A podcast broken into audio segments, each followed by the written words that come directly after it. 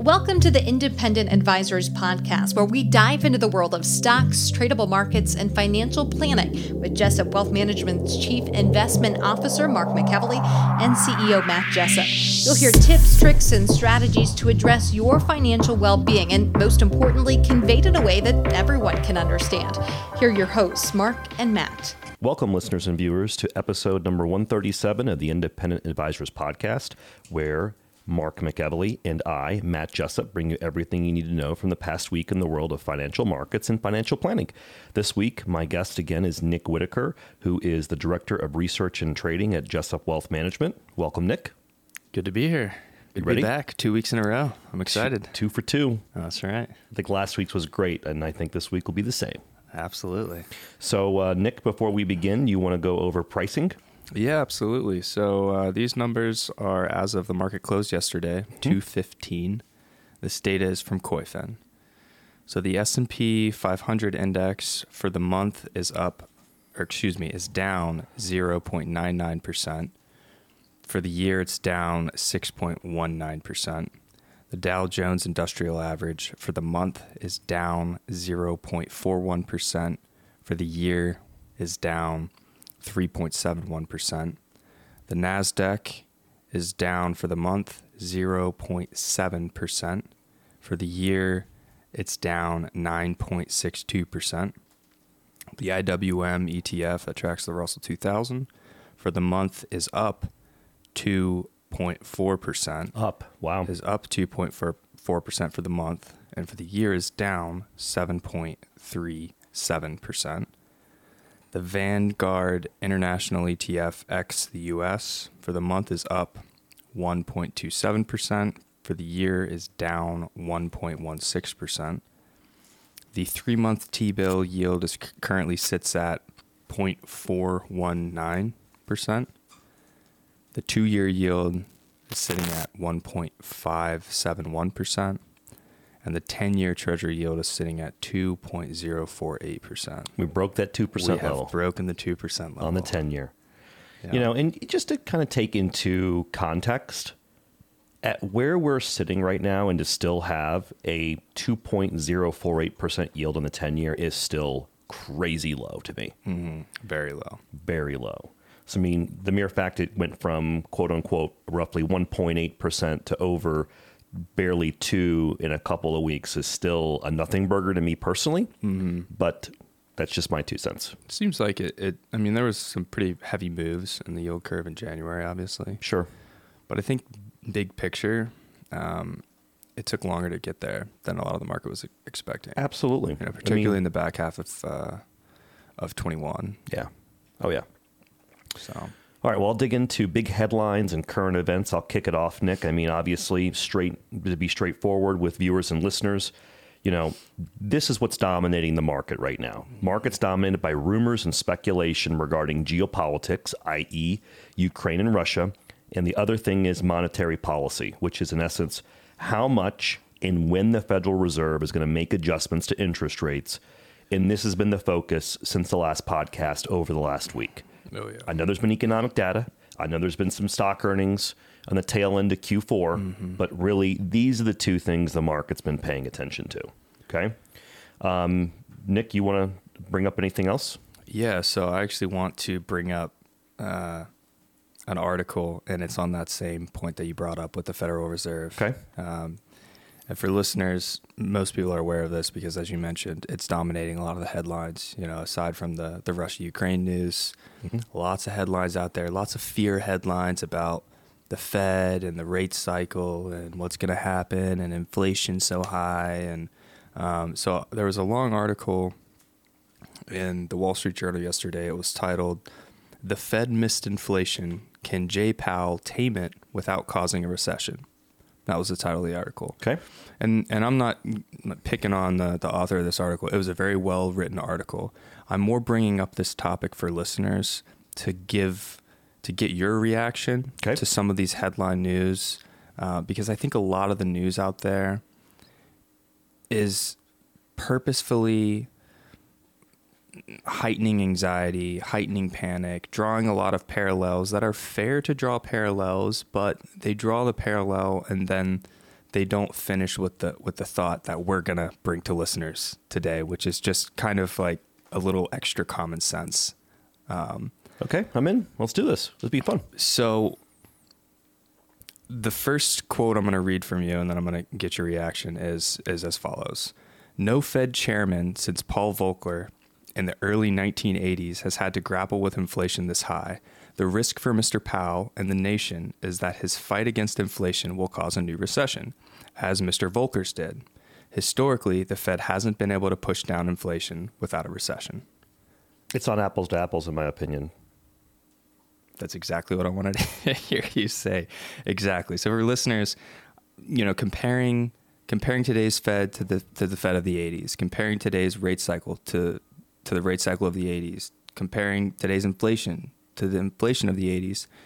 Yes, I see why the comparisons are made, but the news has a tendency to just draw a straight line Absolutely. without talking through some of the major differences.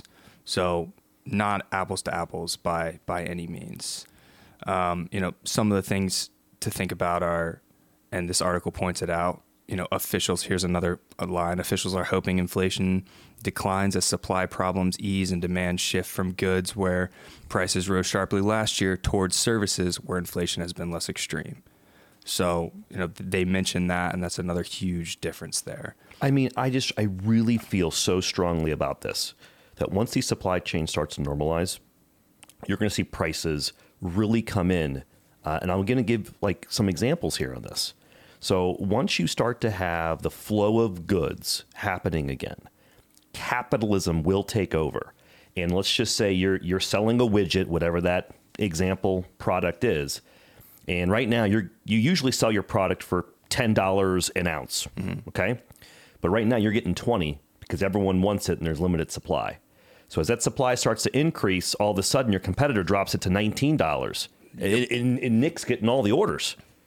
And then all of a sudden, well, I want to I want to get the orders, and I'm still making good money, so I'm going to drop mine to eighteen And then you just had that domino effect, and I'm telling you, it will happen. And it and it goes back to the equilibrium. Yes, Yep. Yeah. So an, another thing they point out in this article is uh, uh, drawing a parallel to the rate cycle of 1994, and that was when Alan Greenspan unexpectedly raised rates three percent in one year, and I believe it went up to around six percent. The Fed funds rate was around six percent, and that did trigger some some adverse reactions in, in the economy. Um, and By the so way, I- when I started in the industry in '99, people were still talking about how tough the market was in '94. All these brokers just whining about how tough '94 was. Yeah.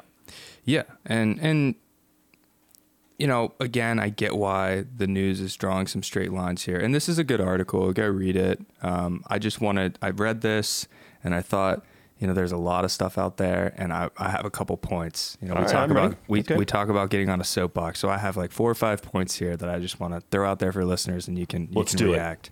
And I've already touched on some of these. So here are my points. Um, comparing inflation to the 80s is fair, but let's not get out of control with our assumptions. Agree. Okay. Comparing r- past rate cycles makes sense, but let's not forget that the Fed's actions and reactions are far more telegraphed today than at any other point in history.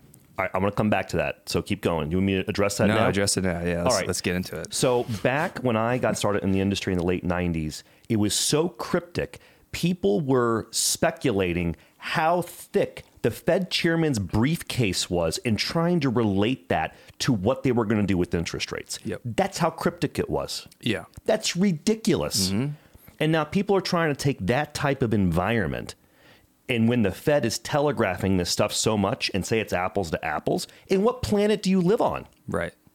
And that's the that's one of the big points that I want listeners to walk away from when they when they think about comparing past rate cycles and comparing previous Feds. And a lot of that changed with with Ben Bernanke actually in the 90s, kind of pointing out that hey, maybe we should be a little bit more transparent with our moves and have the markets work with us than try to surprise them and raise rates and catch them off guard. Um, and, and that has changed a lot. So the Fed, you know, today's Fed is not going to go out and raise rates like crazy and just act with reckless abandon and just say, you know what, we have a target, we're hitting it, we don't really care what happens to the market as long as we get inflation to come down. Like if employment starts to drastically go up and the markets are selling off and there's a a bunch of geopolitical uncertainty and everything, they're not going to just go crazy. Yeah, it's, which inter- it's, it's need to be aware intertwined. of. It really is. exactly. and not just here in the states, but you know, people might disagree with this statement, but you know, the Fed does consider how it affects the global economy because of all of our companies are multinationals that can have a Mm-hmm. Domino effect. Absolutely. So that that's within itself is a could be a controversial statement, but that's that's reality. Absolutely, it is. Yeah. Yeah. a lot of the central banks look to look to the Fed as as kind of leader. And there's a Central lot of currencies around the world pegged to the dollar. I mean, there's a lot of stuff going on there. Absolutely. So another point is yes, rates increasing quickly, as a lot of the news is talking about, can and most likely will have adverse uh, responses in some areas of the economy, but it will also combat inflation. And so when you're just thinking on on a personal level, and all these stories are saying, "Oh, rates are going to get out of control," it's like, would you rather them? Would you rather the Fed not do anything and let inflation continue to go and get out of get out of control because the price of milk is more? So I'd rather the, the Fed start to raise rates personally, just as a personal consumer. Yeah. Start to normalize a little bit and get inflation under control. And like, will is there a possibility that you know parts of the economy could react adversely? Of course, Mm-hmm. but you have to do something, and that's kind of where we are right now. And I think that's not a bad thing. I completely agree with what you're saying. Okay, another point that I want to make, and this is kind of getting to, to my last point, and then I'll be off my soapbox. This is great. Keep Um, going. You know, people, I, I would like listeners, and I wish that the news would do a better job of putting this in scope. And we've talked a lot about this on the podcast, but if you look at some of these charts, you know, look at an unemployment chart, uh, and, and we did it yesterday. You and I were looking at an un- unemployment chart next to the federal funds rate Mm-hmm. our society, our global society, just went through one of the most wild, fast, thrashing economic changes in the history of man. Yes. Um, and, and there's really no debating that when you just look at look at a chart. Um, you know, look at the jobs data. We talked about it last week. Um, it's gonna, and, and I've said this a lot, but it's gonna take a while for the supply chain, for the oil markets, for consumer spending, for home purchasing, for rates, for all of this stuff to settle down. So you look at this fast reaction in the economy, and then you draw these straight lines between the Fed rate cycle and the Fed inflation to the 80s and the 90s. And while it's fair to draw those comparisons, and I'm a huge history guy, I love it. Listeners need to to kind of be aware of that and put it into to some scope, which a lot of times I feel the media fails to do. Again, that's a, a, an opinion. No, I, I, I'm agreeing with everything you're saying. I mean, I definitely think the sensationalism is very strong right now in the financial news markets. And I think it is very attractive from a viewership standpoint to tout that this could be the early 80s all over again. Right. But I think with a lot of the points that you made, I got more I could make to justify. I mean, there wasn't quantitative easing. They didn't have these other things. Mm-hmm. Right. I mean, We haven't even touched on that, and that's Hey, another huge piece of it. another right? tool in their toolbox. I Mm-hmm. mean, like it's not even an Allen wrench. It's it's a freaking Yeah. drill. I mean, it's it's just It's power tools. Yeah, yeah. yeah. So that's I wanted to bring that up, provide some scope, uh, get your feedback, throw some points out there for people to to realize, you know, rising rates is not the end of the world. I think Um, it's actually healthy for the economy. Exactly. Because if, if the economy cannot get along without, say, a 2% like money market rate, which would equal around a Fed funds of somewhere around, say, two and a half, Yeah. there's problems. Right. So, this, in my opinion, is not a bad thing, and people just got to realize that. Yeah. You know, we, we've been babied for several years on interest rates. We've been babied for for uh, several years, and then even before that, several years longer. It's- you know, yeah. when you look at it from 2008 till now. Yeah, So- my, my two cents. okay, so that's everything I have. Thanks for uh, No, I love it. thanks for I love it. See, I want to keep going because things that keep coming to my mind is like, dang if you're a company that can't afford a 2% more in, in interest cost, then something's really wrong. Like I, I keep going like down these fields. Oh yeah, exactly. We could. But then I say to myself. I'm not investing into companies that are in that position. And so it's like, all right. Yeah, exactly. You know, we could we could go down that rabbit hole. You know, okay, let's say the, the Fed does go up three percent. You know, are there are there areas like I mentioned where there's going to be issues? Yeah, there will be issues. Companies that are existing on debt and are poor companies Yeah. and don't make any money. Yeah. Or you know, extremely risky assets. Uh, there's a few that I can think of that I'm not gonna. I'm yeah, not gonna. they might be in some trouble. right. Yeah. But that's limited, in my opinion, relative Yeah. to the rest of the market. With with the, the big guys will be just, Just fine, fine. with two percent. All right. All right, what do you got for us with uh, tweets, articles, and research this week? I'm coming hard this week. Love it. All right. So the first thing is I want to tack head on this whole geopolitical risk and what it historically means for the stock market. I found a really good chart from Top Down Charts, research note, February 13th. It goes back and has over 20 data points dating back to the early 40s. Okay. Mm-hmm. I'm going to name some of these events that have occurred that have rocked the market. You ready? Mm-hmm. Pearl Harbor, um, North Korea invades South Korea, Cuban Missile Crisis, Kennedy assassination, Six Day War. I'm going to keep going. Yom Kippur War, Reagan shooting, Iraq's invasion of Kuwait, 9 11. I can keep going, but there's 20 of these events, right? And this chart will be in our show notes, and it shows what is the average drawdown. Okay, what's the average drawdown when this event happens? And drawdown for listeners and viewers means from the point where the market was to when it bottomed and started to recover. Okay, the average drawdown was about 4.6%. Okay, not fun. Okay, the um, bottom took on average 19.7 days, and the recovery took on average 43.2 days. So I think this needs to be taken in stride. I mean, realistically, are there certain sectors of the market that will be affected more if, I think it's an if, by a big if, if Russia does this? Okay. Of course. But is it going to affect somebody going to McDonald's and saying, my gosh, Russia just in- invaded Ukraine. I better not get that Big Mac. I better order off the value meal. Right. I don't see it happening. Supersize me, you know? Exactly. All right. So here's my next one. Okay. Defensive investment allocations continue to be a contrarian indicator. Another good piece from Top Down Charts on February 13th. What it shows is it shows a chart going back to 2006 and the amount of buying of a derivative option called a put. Mm-hmm. And not to get into the weeds, but what I'll say is people tend to buy puts when they're concerned about the market and they want a lot of protection to the downside. Mm-hmm. Okay. And we are seeing this at virtually decade highs right now. Mm-hmm. And what that says to me is if you're positioned that bearish, you're not over allocated to equities and you probably if you've sold you- you're, you're done. There's you, you have your put protection you've sold and in essence i don't see additional massive selling with this type of data. Anything can happen but with this amount of put buying in essence you've puked and you're starting to try to feel better now this is just my two cents my opinion but this is how I interpret this data with my market experience. Yeah, when I see this chart, um, you know, it makes me wish that me personally, I just I wasn't already fully invested in the market. Right? Sure.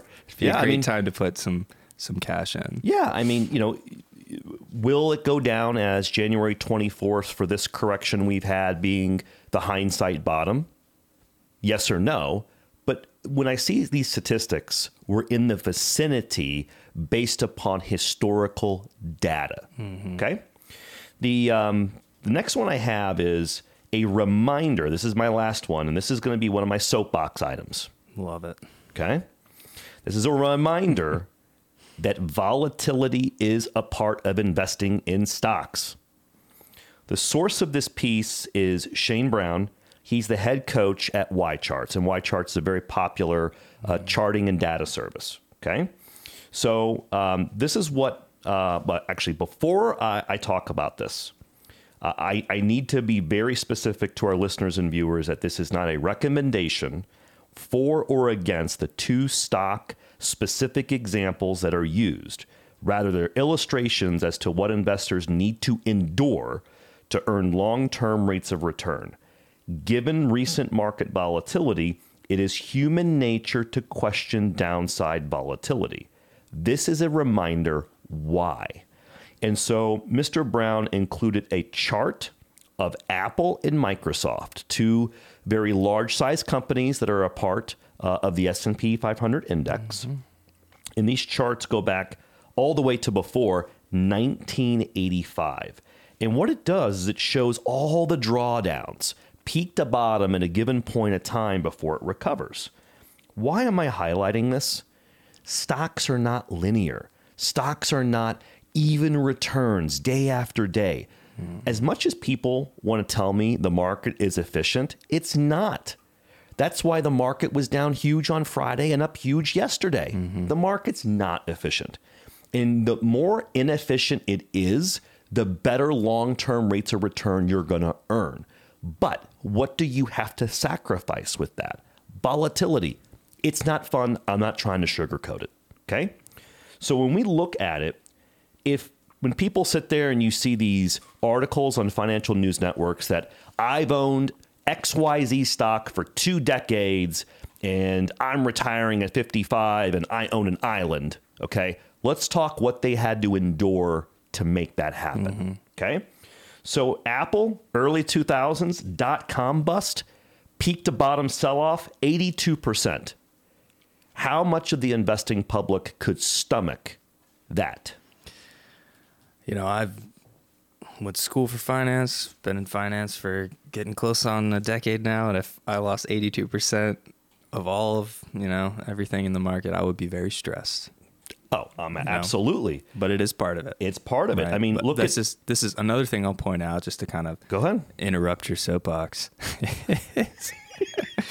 is uh, you know this is the purpose of diversification as well absolutely right? you know like investors modern portfolio theory and and you know why financial professionals kind of can space your different your your risk assets across the board is, um, and see to, so it's not all in one name exactly know? so to prove this in a second i'll ratio. get there in a second about the diversification aspect yeah the other thing is microsoft from the peak to bottom started selling off in 2000, didn't mm-hmm. fully bottom until 2009. Nine year down market for Microsoft. Mm-hmm. Peak to bottom 74% over that nine year period. Okay.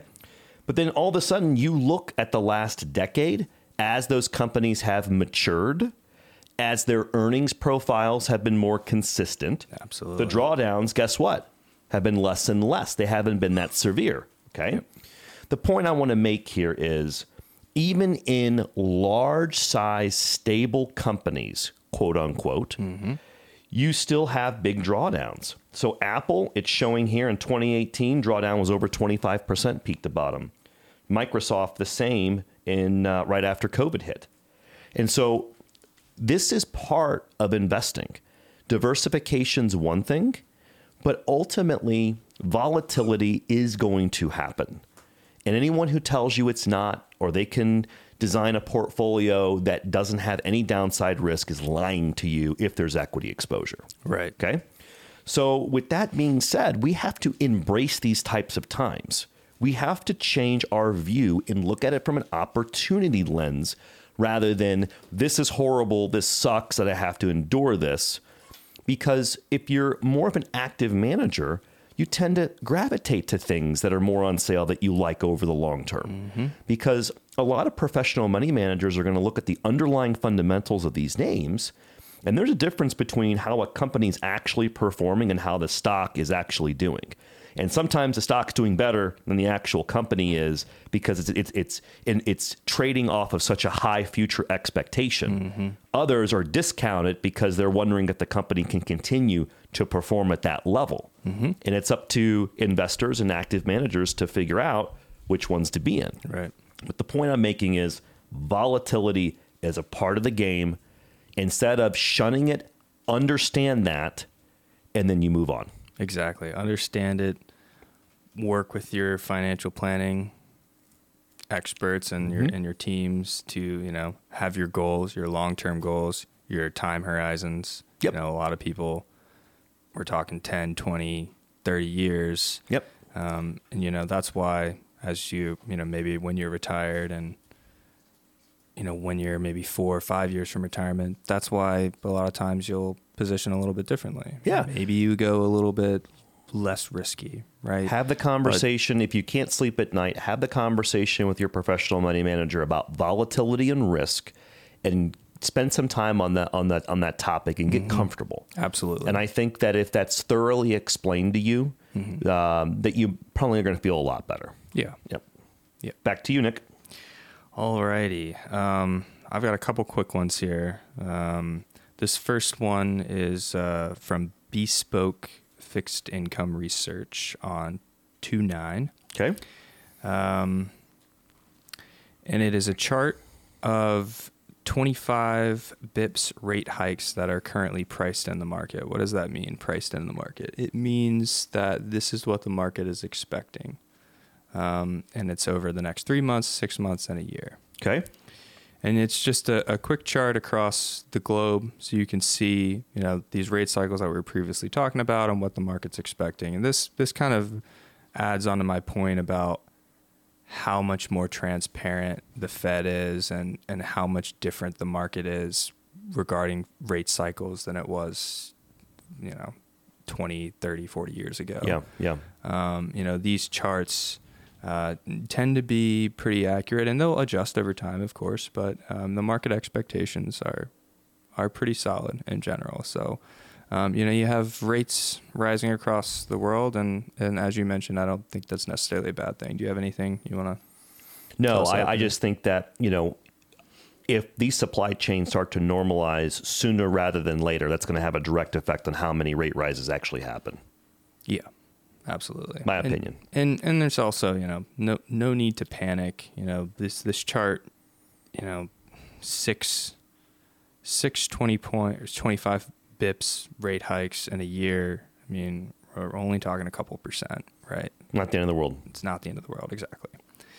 Uh, the next one is one that I know you're gonna love. Okay. It's on money flow. This is a I tweet. love money flow statistics. it's uh, it's a tweet from Zero Hedge on uh, the thirteenth. okay. And uh, I'm going to read the two two lines here for you. With money flowing into stocks at a record pace, Goldman Goldman Sachs Goldman does not see a larger correction taking place, and that was kind of the title of the article. This this tweet was a summary of an article. Gee, listeners, I wonder why you're not reading this in the main news headlines. I wonder why it's not being talked about. Yeah.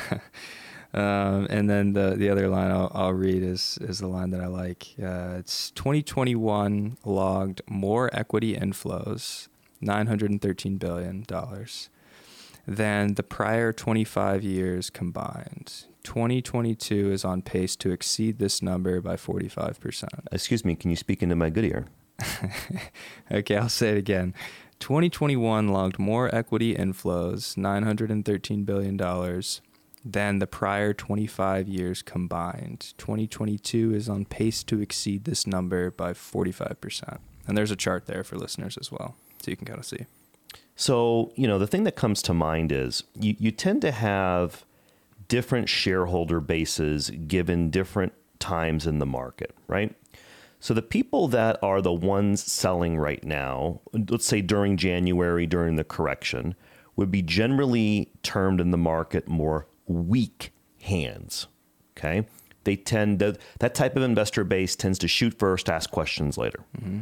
The people that are then those shares are being transferred to, I consider to be stronger hands because they have a bigger vision and and they're doing a lot of research on these underlying fundamentals. And I think some of the most violent V-shaped recoveries, and I think of things like April and June of 2020 mm-hmm. when you know COVID was still there, but we were having a little more vision as to how long it was going to be, and mm-hmm. the underlying fundamentals weren't as bad as people were expecting. All of a sudden you kind of have what I would call a seller strike in the market to where, you know, those shares have shifted to a lot stronger hands and they just weren't selling. And so the people that were willing to sell wanted a lot higher prices. And I think that this is what leads to these kind of V-shaped recoveries in the market is a people position for further sell-offs with derivatives that they have to unwind. Mm-hmm. And the second option is you in essence have a seller strike as those people, guys and gals that bought during that correction are like, "Okay, Nick, you want to get back in, buddy?" All right, I bought it for ten dollars a yeah. share. I'll sell it to you for time twelve. To, time to drive those. I'll sell up. it to you for twelve. I'm not going to sell for anything less than twelve. Yep. And so when I see this, this is not weak hands. You don't have this amount of money come into the market in 21 in so far in 22 with the projection. And I saw a stat last week. It was the largest daily inflow on Thursday, and it was a horrible day in the market. Mm-hmm. That's strong hands. Oh yeah. And so I would just caution people as we get stuck in this mindset of fear, as quick as fear is the guiding emotion in the market, mark this day, Jenna, okay? February 16th. In the next three months, we're going to be talking about how we could be talking about how greed is just taking over the market and it could it could definitely be the opposite and that is how quick sentiment in this market changes. Oh yeah. But this is real data.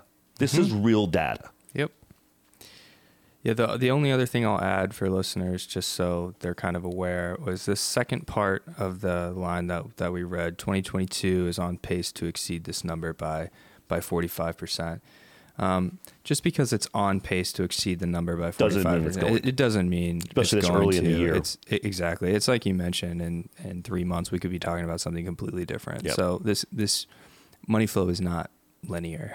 Yeah, right? and the, and the reason I kind of so. said three months is I'm seeing other contrarian indicators that I think are at some extreme levels. Mm-hmm. That makes me think that you know, statistically speaking, you're going to have a reversion to the mean in some of these things. Yep. Okay. Yep. All right, my last one for you, uh, and I love this one. Uh, it's a little bit more complicated, um, but the chart's great. Uh, so I urge listeners to take a look. Okay. This is looking at the uh, the ten and the two year spread. The source is Matt Miskin. Uh, it's a it's a tweet he had. Okay. Um, it says, looking at the last eight major rate cycles in the U.S., we find that the equity market always peaked well after the yield curve inverted, ten months on average. Never before and was then followed by a recession four months later. And will you describe what a yield inversion means? Right, yeah, it's a, a good question. Um, so the chart will help you kind of understand that, but it's just basically whenever your your ten year yield um, minus your two year yield is below zero. So in essence, you get paid more to own a two year bond treasury than you do to buy a ten year. Exactly. Yeah. Exactly, and it just means that um, you know, things. The perception is there's more risk short term than there is long term. Exactly. Right. Um, and so the chart will kind of help listeners understand that. Um, but I wanted to bring this up, and I thought it was a it was a great chart and uh, and interesting, particularly in in light of all the headlines and the Fed rate cycle and everything. It kind of puts you know full circle on this. Is you know the moment they hike, we're going to go into a recession and the economy's going to crash. No, no.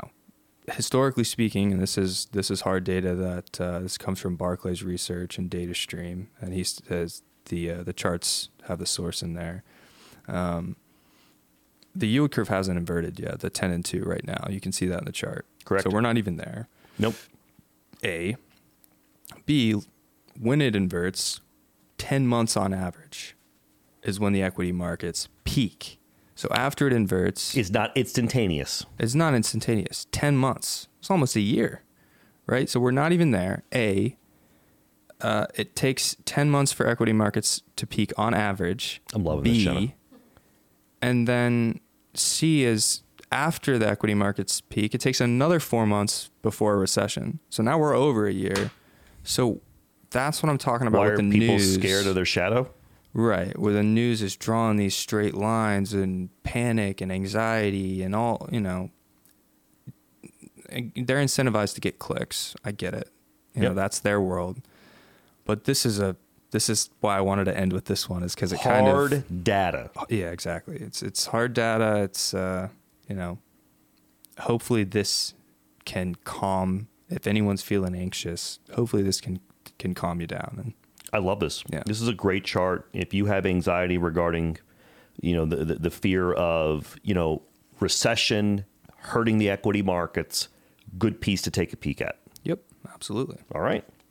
So um, we're going to transition to the financial planning topic of the week. Nick, before um, uh, Taylor joins us to discuss that, anything you want to end with before we go to Taylor? nope that's uh, that's everything I had thanks for having me again You're rock fun. star. Thank you, sir. yep So next joining us is Taylor Ledbetter. Uh, Taylor joined us last week and was talking about some strategies to have the most efficient withdrawal strategy, um, getting income, living expense money in retirement.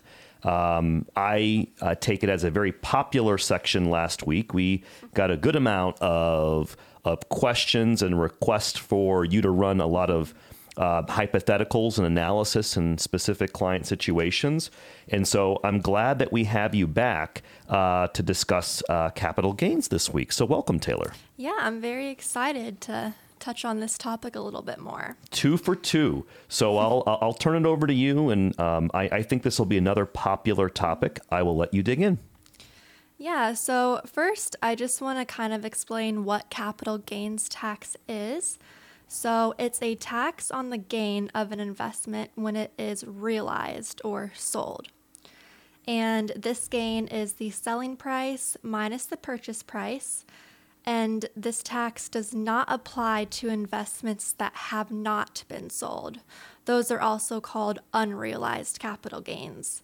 And stock shares will not incur any taxes until they're sold, no matter how long the shares are held or how much they increase in value. Correct. And there's two different kinds of capital gains tax rates. The first one is long term, and as I go over the rates, I'm also going to include the income thresholds as well. I think it'd be very helpful. Mm-hmm.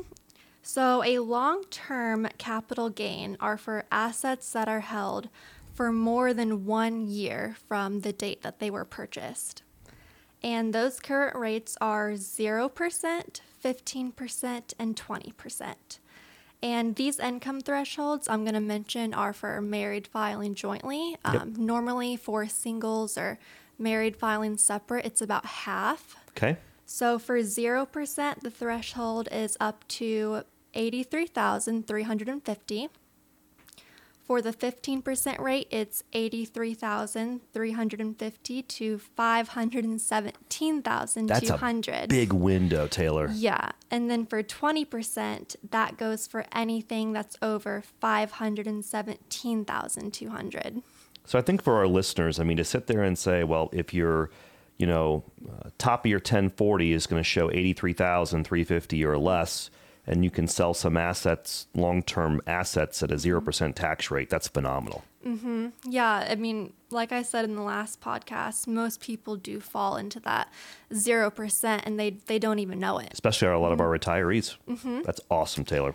Yeah, so the second type of capital gains tax rate is short term. And these are assets that are held and sold one year or less from the date that they were purchased. And that profit is taxed as ordinary income. Big difference. Very big difference. Big difference. So if you can just hold that that asset for a year or more, I think it's worth it. I mean, this is why, as a practice, you know, when Nick was on earlier, you know, we trade all those after tax accounts by hand because you have to because of the tax side of the equation, right? Right. Because if you're sitting at, you know, 11 months in, in, in two days, probably would make sense to hold that security if we can get mm-hmm. along with it till the end of that period so we get the preferential tax treatment. right. Right. 0%. That's a mm-hmm. very important. So anything less than a year, ordinary income. yes. Okay. All right, so next I want to kind of dive a little bit deeper into understanding the capital gains tax rate. Okay. So I'm going to go over losses and carry forward losses and how that works. Oh, that's a good one. Okay. Mm-hmm. So, taxable capital gains for the year can be reduced by the total capital losses incurred that year. So, there is a $3,000 maximum per year on reported net losses that you can use. And those leftover losses can be carried forward to the following tax years as well. Correct. And this next part gets a little wordy, so I'll try to keep it as simplistic as I can. Okay.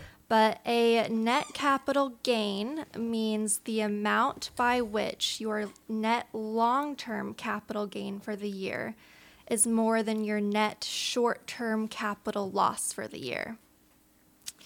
And the term net long term capital gain means long term capital gains reduced by long term capital losses include any unused long term capital losses carried over, over from the previous years.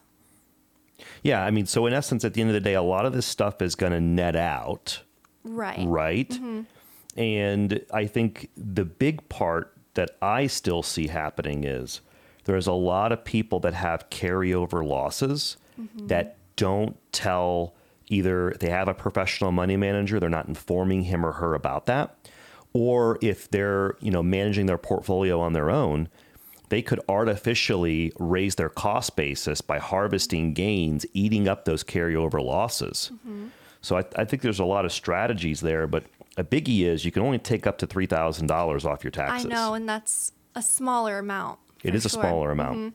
I, I I know for a fact. Um, I still know people that um, panicked during the Great Financial Crisis, sold, and they're still eating into their carryover losses today. Wow, that's crazy, It's but crazy. it doesn't surprise me because those can be really high amounts. They could be so very. They could be high numbers, right? carry on for years. That's right.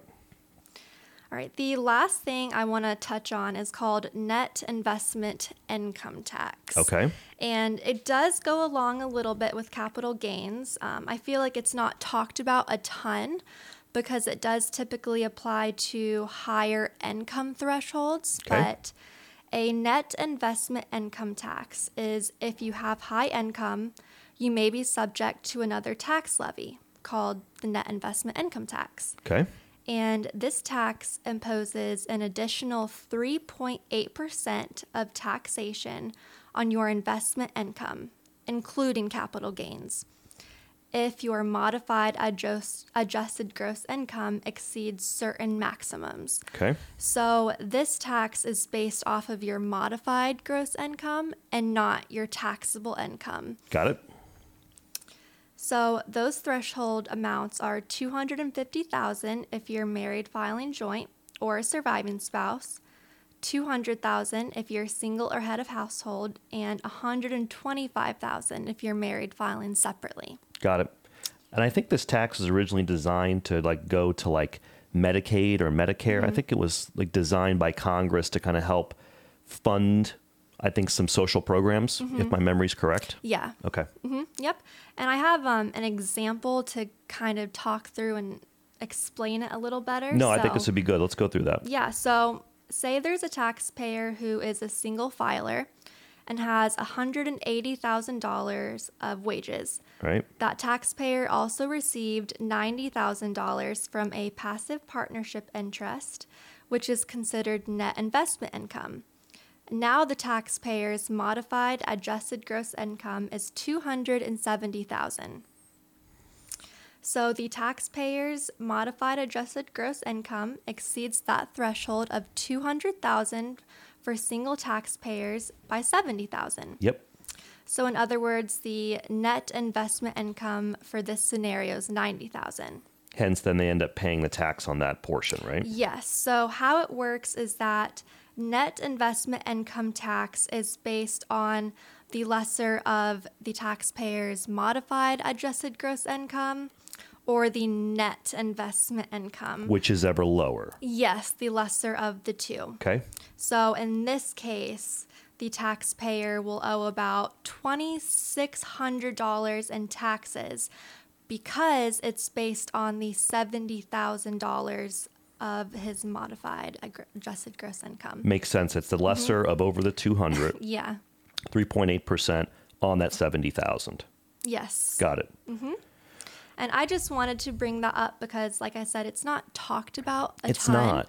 Mm-mm, no, and I haven't seen it in a ton of cases, but it is something that does happen.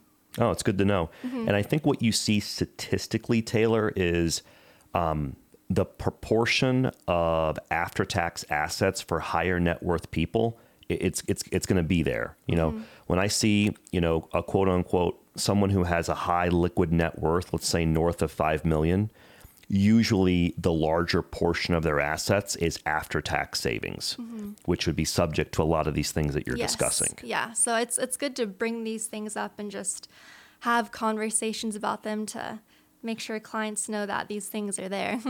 no, I think this is great, Taylor. So, you know, what my takeaway is long-term capital gains rates, you know, really do some analysis because there's you're not going to be paying 20% for most no. people, Mm-mm. right? And so there are ways that you can maximize some withdrawals and take some assets, realize a long term capital gain, and in some instances, you pay nothing. Yeah, and this also kind of goes back to what we talked about last week, like with the Roth conversion. Mm-hmm. If you're using those taxable assets to pay the taxes on that conversion, you may be in the 0% capital gains tax rate. Oh, this is great. So, as a reminder here for our listeners and viewers, uh, Taylor is our in house paraplanner, which is a fancy term for doing all of our financial planning analysis for the office. So, whether it's you know analysis of a Roth conversion, if it's um, analysis on you know the tax side of the equation, you're definitely our go to at the office. So, thank you so much for being a part of the podcast today. Yeah, thank you for having me. It was fun. Did an excellent job. so we'll go ahead and sign off, Taylor. Thank you, listeners and viewers, for uh, listening to episode number 137 of the Independent Advisors Podcast. We all hope you have a great, wonderful rest of your week and a good weekend, and we'll see you next week. Thank you for listening to the Independent Advisors Podcast. If you're interested in hearing more, hit the subscribe button so you can be notified every time a new episode gets released. Feel free to share with friends, family, and follow us on Twitter at Jessup Wealth, Facebook, and LinkedIn. Mark and Matt will continue to share beneficial information on these social media sites. Also, check out the podcast tab on their website. That's www.jessupwealthmanagement independentadvisors.com. There you'll find links to every episode of The Independent Advisors. Have questions or topics you want to discuss on the show? Message us on Twitter, LinkedIn, or send an email with the words questions and topics in the subject line to inquiries at jessupwealthmanagement.com. We'll talk about it right here on the podcast. Certain sections of this commentary may contain forward looking statements based on reasonable expectations, estimates, projections, and assumptions. Forward looking statements are not guarantees of future performance and involve certain risks and uncertainties which are difficult to predict. All indices are unmanaged and are not available for direct investment by the public. Past performance is not indicative of future results. This podcast is provided for general informational purposes only and does not constitute either tax, legal, or financial advice. Although we do go to great lengths to make sure our information is accurate and useful, we recommend you consult a tax preparer, professional tax advisor, financial advisor, or lawyer regarding your specific circumstances. Investing involves risk, including the loss of principal. No strategy can guarantee any objective or goal will be achieved. Advisory services offered through Commonwealth Financial Network, a registered investment advisor.